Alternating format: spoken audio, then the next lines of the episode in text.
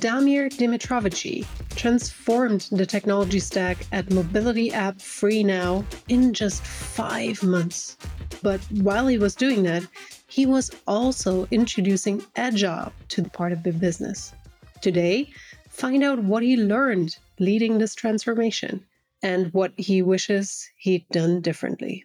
I love this open and honest discussion about watchouts to bear in mind while moving quickly.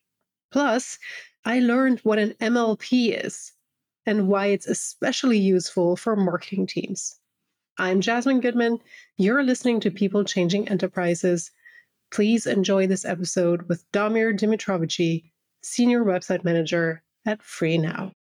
Aside from leading the technical transformation inside FreeNow, how are you helping the business to be better at changing? So, we do have areas of the business that are running kind of more traditional ways.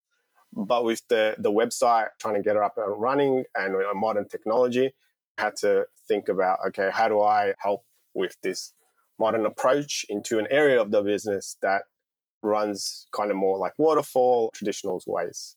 The very first thing was just trying to be as transparent as possible.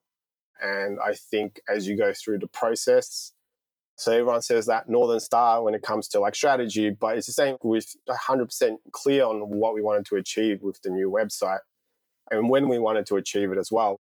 With Agile, it's also important to run the cadence. We set up fortnightly check ins, we set up multiple ways to communicate because it's all about collaboration.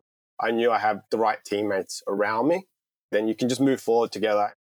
Obviously, we were able to have a positive outcome so I think it was just really like becoming a close group in a way, like I wouldn't say trust. Yeah, sure, trusted each other, but really like respected in a way. Like there has to be some level of respect that's never broken.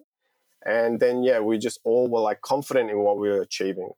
Did you have a lot of convincing to do? Convincing is not the right word. I think what's important is when you hit a point where things are getting questioned, it's you know the why. You know the why, and you know the answer and then you can move on. And I think that in a way maybe just again creates confidence and that trust. I was lucky actually to come into a situation where I was surrounded by people who were very supportive of the outcome. I was the lucky one to be leading the project, let's say, but I think around me was people who as well wanted to take it there as well. So I think that really I, I was blessed there in a way.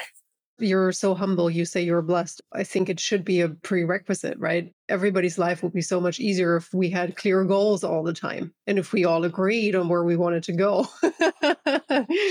but I, I understand your notion now of trust versus respect because trust to me is something that you takes time, which is if you only have five months from start to finish, not happening in that quick turnaround of time.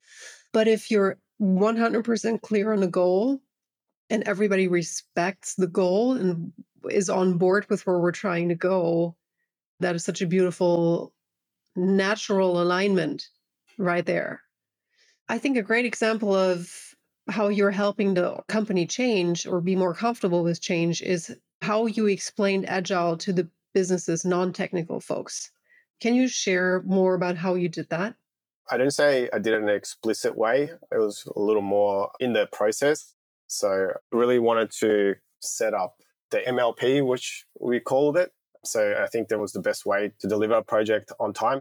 I wasn't explicitly like calling out we're doing these are agile things or something, but just highlighting that we're doing an MLP. These are the things that will be in scope for the MLP. And it's just like kind of going through that process. I wish I was a little more explicit at times, but live and learn. Hey, hindsight is such a beautiful thing. Now, I have to admit, I am very familiar with the MVP, minimum viable product. I do not know what an MLP is. Help me understand. yeah, MLP. So, minimum lovable product. I didn't coin this term. So, it has to be, it's an MVP, but sometimes with an MVP, you can compromise on certain things. So, you want to get something out as quickly to the end user as possible. That's the goal. You can kind of compromise maybe on some the way a feature looks or behaves. Unfortunately, with the new website, we couldn't really compromise on how it looks. So we had to actually focus still on that, but try and deliver the, the whole new platform as an MLP. So I love it. Minimum lovable product. And yeah, if it's the home of your brand, the website is considered the home of your brand, your brand new brand.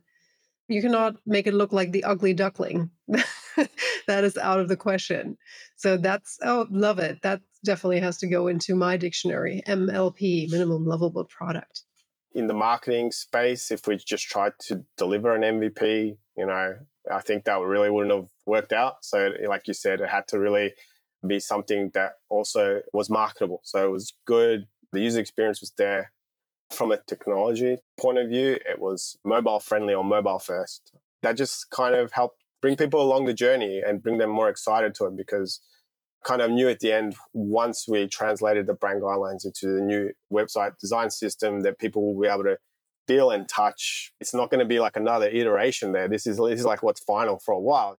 That was kind of what helped drive that MLP because it uh, looks great. What have you learned about creating change inside this business? Documenting things. Just because something is discussed doesn't mean it'll be remembered in three months and exactly how you discussed it. So, documenting things as much as possible. Another good thing is keeping a decision log. I wish I had done it. It's a little more like just quicker entries, right? So, this decision was made when I think that in a project that's you know running months and months and months, I think something like that will be invaluable.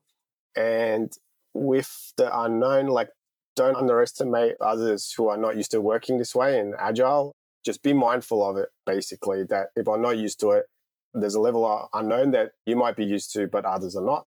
Another thing actually that came up was the roles and responsibilities.